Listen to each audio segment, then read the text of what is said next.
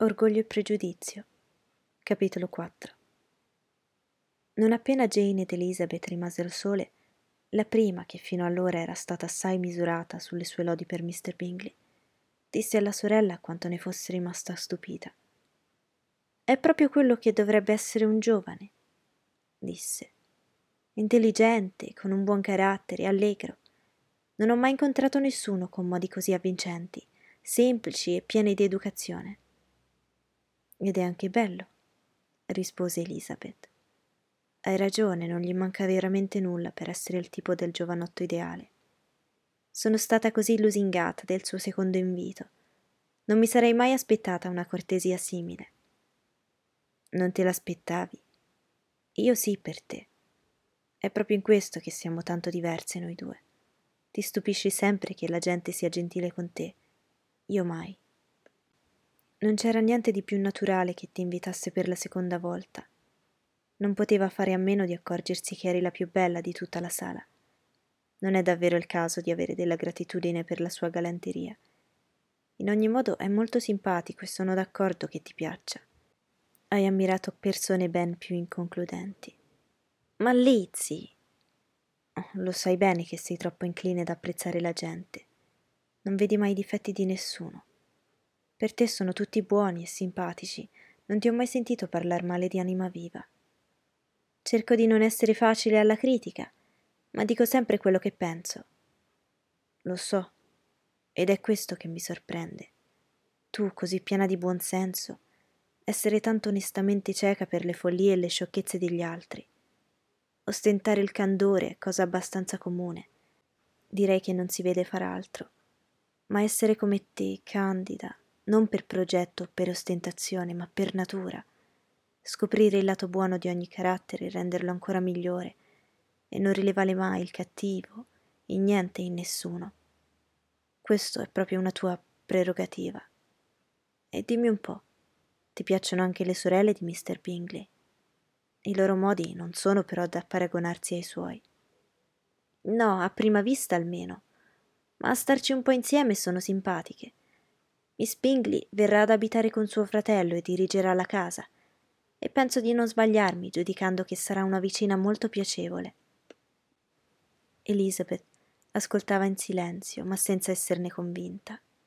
Il contegno delle signorine Bingley al ricevimento non era stato tale da accattivarsi la simpatia generale. Più pronta nei suoi giudizi e con un carattere meno arrendevole della sorella, non era troppo disposta ad ammirarle.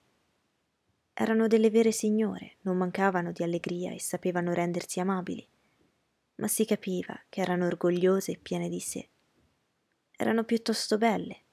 Avevano ricevuto una educazione perfetta in uno dei primi collegi di Londra. Avevano una sostanza di 20.000 sterline e l'abitudine di spendere più di quello che avrebbero dovuto. Frequentavano gente della migliore società e si credevano in diritto di pensare molto bene di loro stesse e molto meno bene degli altri. Appartenevano a una rispettabile famiglia dell'Inghilterra del Nord, cosa della quale si ricordavano più volentieri che non del fatto che la loro ricchezza e quella del fratello erano frutto del commercio. Mr. Bingley aveva ereditato una sostanza di quasi centomila sterline da suo padre, il quale, pur avendo avuto l'intenzione di acquistare una tenuta, non aveva vissuto abbastanza per attuare il proprio progetto. Anche Mr. Bingley ci pensava, e sembrava aver fatto stavolta anche la scelta della contea ma dato che ormai era provvisto di una bella casa, chi conosceva il suo carattere adattabile era convinto che avrebbe passato il resto dei suoi giorni a Netherfield, lasciando alla futura generazione la cura di comprare nuove terre. Le sue sorelle desideravano ardentemente vederlo padrone di una tenuta.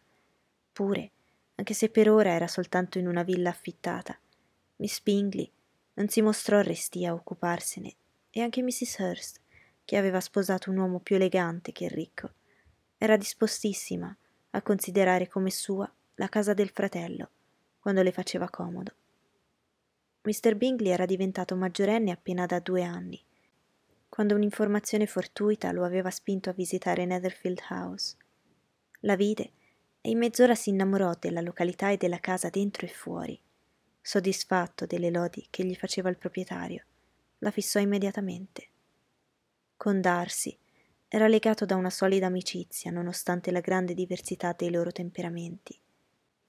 Bingley si era accattivato l'affetto di Darcy per la semplicità e la duttilità della sua natura aperta, pur così differente da quella dell'amico.